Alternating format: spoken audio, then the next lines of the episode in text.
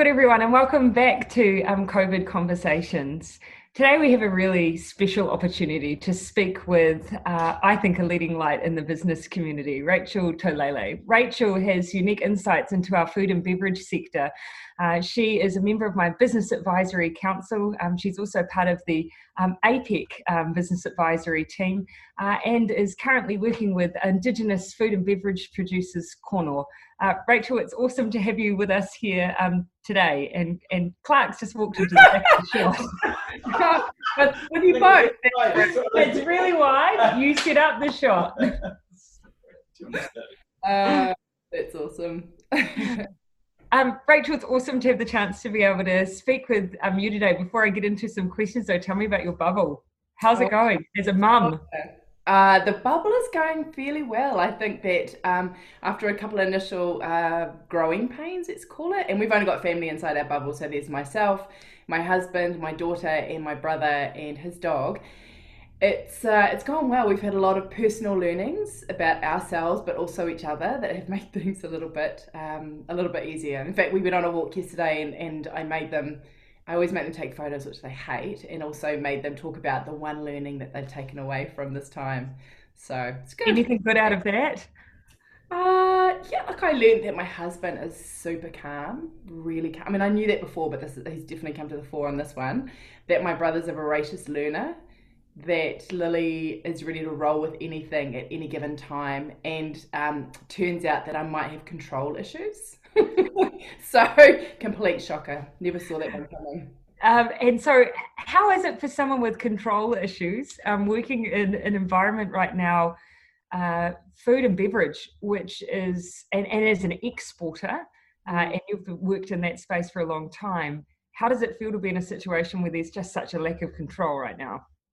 It was tough actually. It crept up on me a little bit. I've got to say, I've never, um, I wasn't quite sure what the emotion was, but the first two weeks um, after the initial announcement of, of lockdown and alert level four, we were obviously deemed an essential business as a food producer, and that was, uh, you know, amazing. It was a real uh, privilege to be put in that position, and so we wanted to treat it with great care, as did the rest of the primary industry. So we threw ourselves holus bolus into creating a framework for safety for our team because they also were they took fright.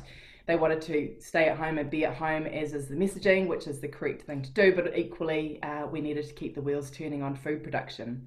So two weeks were fairly frenetic i would say and so i guess in that environment you're in your happy space. So you're moving and you're running and you're um, providing guidance and direction and setting up um, communications with the team. So that part was fine once we got to the end of the, the first or second week when that was in place and then it became well how do we just work in this environment? It slowed up a little and that's when i really felt it. I thought well you know now what's my what's my reason? What's my gig? And um, you just redirect yourself and repivot and assess those energies. And i think think a lot about where you get your energy from which has been really helpful Actually, a lot of businesses are really just coming into a phase that you've already been through and have just come through, and that is preparing a business to work in a space where you're having to be really mindful of new health and safety mm. protocols, you know, social distancing, and just um, really upping those basic hygiene measures in a workplace. You already work in food production, so that will be top of mind. But can you tell us a little bit about what you did with your workplace? Yeah, it's it was it's been a really this might sound unusual, but it's been a very rewarding experience being able to work with a strong team and know that you need to make sure that your bench is as strong as your uh, leader might be. And so to bring the whole team into the space and say, what will we do given here are MPI's expectations or the government's expectations of us? Here's our relative or our here are our industry groups, where it be it New Zealand Wine Growers or Aquaculture New Zealand or Hops or whomever it might be, here are their expectations of us. And here's our lived experience and our reality of actually being in the business and doing it. So, how do we marry all of those?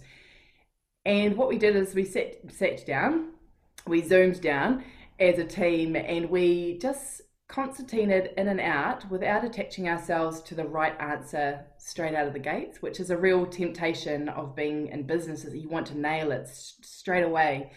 And given that there is an urgency around this, uh, you know, we, we tried to resist the urge to do that because we had to take our time to make sure that it was right. So we came up with measures around hygiene and people's movements and accountability for your movements when you weren't with us. And I think that will be really important for businesses as they go into level three, or at least if they reopen as we uh, get into level three, is to think about there's the time that your people are with you and you have got relatively good controls in and around that by spacing and hygiene and, and convening and contact. Then there's the time when they're not with you. So it's really important to take the time to speak with your team and convey the importance of that time as much as you do the time that you spend at work. Mm a really fantastic message because it sounds to me that means that you've been having conversations all the way through with your workforce, with your with your Kono family. Uh, what kind of role have they played in helping to get you back up and running in these new the new circumstances? We look, we've done a couple of things which I really love, and I know that we'll continue after this. So we created a, a closed Facebook page for our team for whoever wished to jump on there.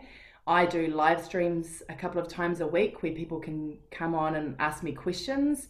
And there's been a noticeable um, change in the cadence of questions, how many we have coming through, and the types of things that they're about, because the better the communications are, the calmer people can feel in, in their movement. So, a couple of live streams a week from me. And then also, I run a couple of sessions a week, and I call them virtual water cooler chats. So, they're the kind of chats you might have if you ran into each other in the office at the water cooler.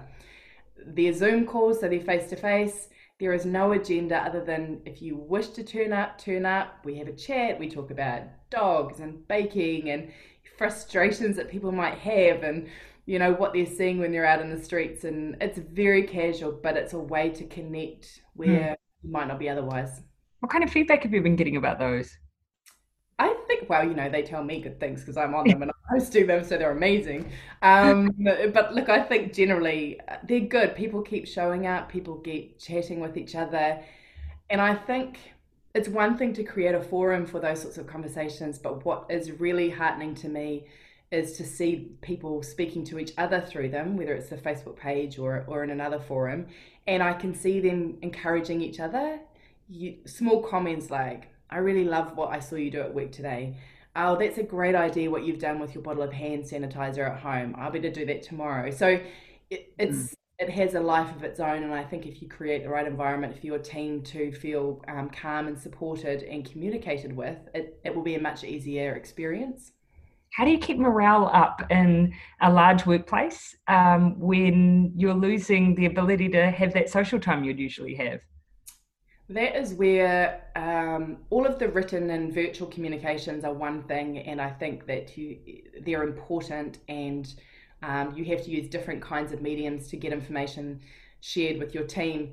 But we rely as a business who has been working on site on our general managers and on our team leaders and our two ICs to really be those be those people on whom everyone relies and that's a big responsibility for the team when you can't necessarily train your team for this kind of experience. I mean, this the virus has, I think, um, confounded all of the science world and the academic world and the economic world, and so then to I think put the responsibility on people um, overnight, you really start to see great leaders and great leadership come to the fore, and we have no end of great stories. And in the Pānui that I do weekly to the team, there is a good guys section. And we, the story is everywhere. We had three skippers who immediately decided to lock down together on the vessel that they work on. And when they're not on the vessel, they are at home. So away from their whānau for the whole month.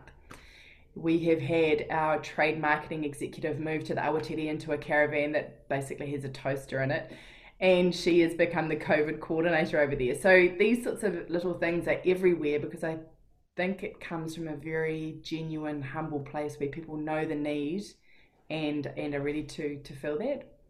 You make an amazing point though about this being something that has confounded people. So in a way, it's a great leveler for everyone to bring their ideas because there are no uh, there are no there's no singular person who can tell us what to do with the future now. It's all in our hands. So oh, there's no handbook. I wish there was. It would be there's great, no handbook there's no handbook.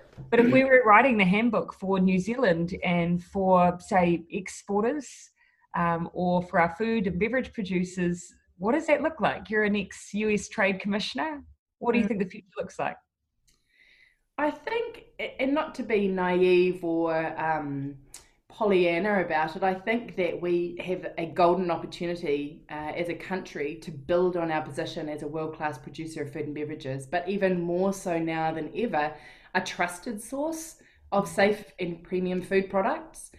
So the messaging has been there, the messaging has been um, very strong, but it's not been largely distinct sometimes from other countries in a similar position.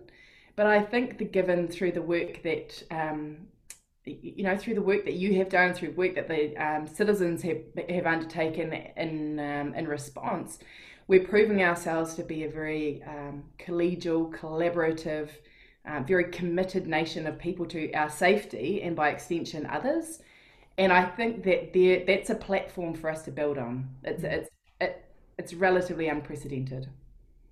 And so, in that sense, you see a good space for our primary producers, in particular, to, I guess, uh, either bounce back where they have perhaps seen um, a dip, and uh, many haven't, but also just come back stronger. I think so. I mean, I think what is the alternative, really? You either, um, as our business has, and we've we've sought direction from a couple of people who have um, participated in high impact events. We I, I, asked Malcolm Johns from Christchurch Airport to come and speak with our team because he has been through a couple of really high impact events. And the only way really to know how to respond is to have experienced. And so, um, you know, one hopes this doesn't happen again, but I bet the next time it does, we respond in an even stronger manner. So in our conversations we've and i noticed this through the business industry actually in the business community is that there has been a period of um, survive conversation. There's definitely been a strong and that won't stop a strong theme of how do we survive this? How do we pivot? How do we um, make sure we can get all four wheels back on the track? Then what i'm seeing emerging is this growing conversation around well how do we thrive out of this? And i know that words that I've heard being used are recovery and reimagine. Mm. And thrive is just another one of those ways to describe how do you uh, draw a line in the sand and and appreciate the what's potentially a very dire situation for a number of our businesses and in particular our small and medium-sized businesses and and how do you um, take all of that innovation and, and wily ways that we have within New Zealand and, and and come out of this strong if, and and maybe even stronger than we were. So I've had um, in my bubble, as I said, my brother, and he runs with my father and my mother our family business, which is a concrete paving business. And I felt greatly the, the privilege of having a team when they are a textbook definition of a small business. And so I can only imagine having seen that experience, the number of hours that businesses like that have just burned thinking about how they exist. Mm. So it's been, yeah, th- th- there's, it would be, um, I think, naive to think that this isn't going to um, be the end for some of our businesses. And so, what kind of, you know, the we our character traits of resilience, and of course, what we're trying our best to do is um, just uh, where uh, the virus has uh, really had an impact on businesses who, of course, want to keep their employees going, want to essentially be in hibernation so they can come out and thrive. We can play that role, but um, we can't um, innovate for um, uh, for our business community. We can incentivize it and encourage it. What do you think, though? What kind of um, creativity and innovation do you think we should be really trying to support in the aftermath if we're making the most of those opportunities out the other side of COVID? I think that private and public collaboration is absolutely key at the moment. I think you're right. I think it's really difficult for um, government specifically to, to, to lead that innovation for various reasons.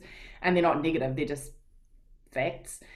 But the private sector, you know, it is it, it is their job to be innovative. You know, it's our role to think about our business first and how we might undertake our business and how we might, as I said, pivot our business and do things a little differently than we have previously. And I think the role that government plays is to clear the path, mm. some of that innovation.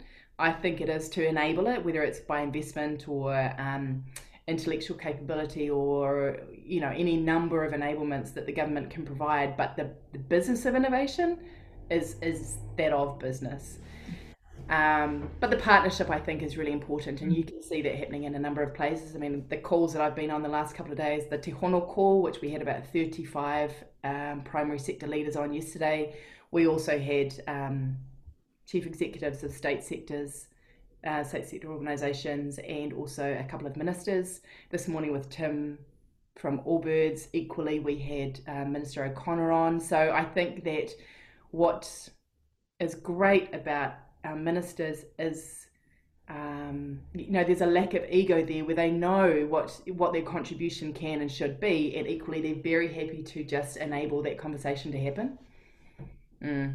and so um, coming then to some of the uh, obviously you're working in food and beverage um, and hugely connected to those uh, uh, uh within our um, Māori economic development space as well tell me a little bit about what you're seeing or what you're thinking is for Māori businesses out the other side of COVID 19 as well. Yeah, I think it's a. Um, it's interesting with um, Maori businesses and Maori uh, economy and Maori generally.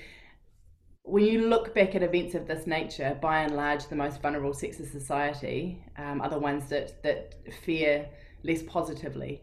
I think that Maori at the moment are keen on seeing national and coordinated leadership that we're keen on seeing um, how we might take the data or at least have access to data so we can use that in a, in a predictive manner for how we could respond collectively to that.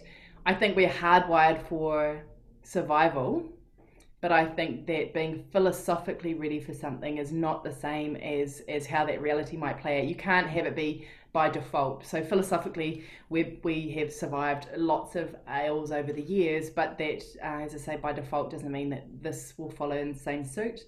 I think that we have to be really concerted in our effort to understand the challenges. I think that we have to value what's been happening at a local level. So it's been really encouraging to see local um, hapu and whānau and community responses because they know their people and they know their community and they know what the solutions to those relatively bespoke um, challenges might be. And I think to allow, again, that concept of allowing space for that to happen is important as we move forward. So to resist that urge to place a universal response when actually, you know, not all of these things are the same. And I think it's okay for that to have a, a, distinct and unique response.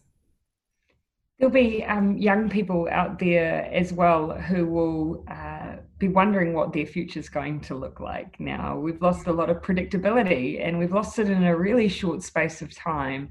Um, some, of course, who might be coming to the end of their education and be thinking about job opportunities that might look, look a little bit different than, than they would have even three months ago do you have any specific messages for for young people coming into um, a working environment right now around where the opportunities exist and just what they might do? Yeah. It's i guess as a starting premise. I think our young people are amazing. I mm. think that they are the most liberated smart thinking assets that we have um, amongst us. And i think that we need to create space for their voices to be heard. I think that we need to keep um, encouraging um, you know, entrepreneurial training and enterprise training, the, the likes of which I participate in through Young Enterprise, those those sorts of programs which which take just germs of ideas and give our young people the confidence and then latterly the ability to actually bring that to life is more important now than I, I would say it has been previously. I think there's a job to do to now connect the demand signals between industry and our training institutions. So, so what and actually, that's a call on our industry as well. Where previously, I don't know that we have committed to saying in five years or in 10 years, we need X kind of people, X kind of skills. We, we should be demanding that of our industries so that we can feed that directly back through into the training institutions so we're not training in a vacuum. Yeah. So the, yeah, the future of work for me is was always pretty front of mind, and I think this has brought that all the way forward. But creating uh, spaces and places for creativity and innovation is really important. And in times of um, economic depression, that's when you see really great ideas come to the fore because they have to. Mm. So if you look at what happened at the GFC, we got great high tech companies come through like Vend and Green Button and PowerbyProxi. That you know they come out because at this time uh, by and large, there's there's That's more create. Yeah, better opportunities. That's what we create because you know you get backed into a corner, and and our very nature is to come out and think about how how how do we leap out of that corner? How do we come out of it boxing? And those high tech jobs create, or those high tech companies create high value jobs, and that has a halo effect for everyone, whether or not you're you know a tech head, which I'm not, but if you're a tech head or not those companies are the you know the they're the germs of the rocket labs and the Xeros and those really light touch uh, scalable companies that i think this sort of experience makes more possible than it did previously. So it's probably a matter of making sure that our young people believe that they can be the next founder curator and entrepreneur behind those companies at the same time yeah, yeah, it is. It is. A, there's a lot of, um, and I and I suppose this speaks to the idea that we need to really invest in our human capital and perhaps less on the hard skills than the soft skills. So the more social, emotional, relational skills that do give them that confidence that anything is possible. So I can turn my hand to this, or I can turn my hand to that. But either way, I'll be okay. Yeah, which just gives that extra sense of security at the same time too. Yeah. But for consumers, um, you obviously uh, working in the food and beverage sector, you, are an exporter, but equally wanting to encourage Kiwis to support um, locally grown, locally made. What message would you have for New Zealand consumers right now? I think that where we've always had a choice, we have an even greater choice now when we are going to throw the gates open at, at, and whenever that happens as to who we invite back into our lives and who we choose to support and motivate um, as businesses. So I think that applies to us as individual consumers. So we, you know, I think we'll see people look for businesses who move and behave in good ways. I think that on a broader scale, when we start investing in sectors and industries to help their viability, you know, and sustainability as we go forward, I, I hope that we tag our funding with uh, a demonstrable commitment to be good corporate citizens. So, you know, take a positive position on water, start using renewables, pay the living wage, whatever that commitment might be. I really, really, in, at my core, hope that we do do that because we have this opportunity to reward and motivate people who are going to best represent us. So, so yeah, I think we have it's the power of choice is now yeah. even greater than it has been previously. I love that idea that you've just expressed around being conscious about who we're inviting back into our lives because, you know, we've restricted right down all of our our spending and our activity be out of necessity. And now that we're opening back up, just being really thoughtful about where we're going and why we're going there and who's who it is that we're you know making sure that we support. I think um, so, and it's a I mean it's a tough one as well. I, I I'm absolutely a proponent of the buy local and support local, 100%. But I'm always really cognizant that we're an export nation, mm. and that if everyone all of a sudden um, is living and dying by buy local, that will be very problematic for us as a country. So just buy local in New Zealand.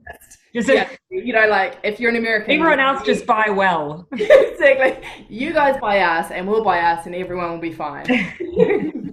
so I think you know, if Americans only started buying Sonoma, Napa, and Oregon wine, we we specifically yeah. will be a bit naked. So yeah, I think that there I think it's a it's a broader point about supporting supporting good and supporting um, conscious and committed companies and, what they're doing. Mm. I think it's a good message to have. so don't, it's not like totally killed international trade because that won't win it, but but equally that is a really tough one for New Zealand. We yeah.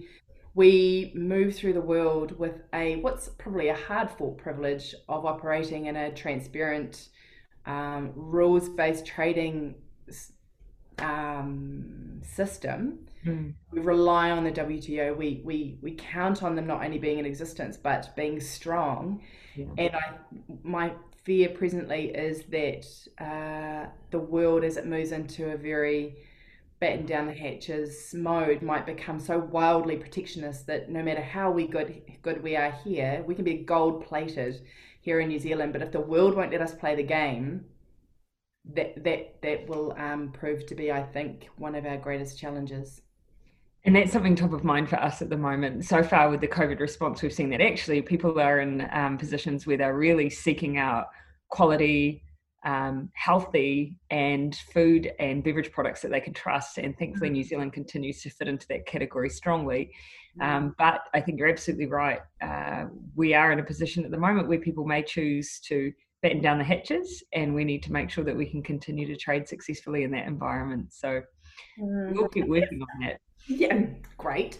Yeah. Um, I think you make APEC, APEC and ABAC. It's a bit sort of hmm, how will we do that? Um, yes. Well, we already we already are, and I think that demonstrates that consumers are still making choices that are outwardly focused, even if we see that physically they're um, physically, you know, closing in closing off the risks, which are people. Um, they are not closing off products, uh, but we are also um, an exporting nation that does trade in um, uh, goods and services. So there are still some big challenges there for us. Yeah.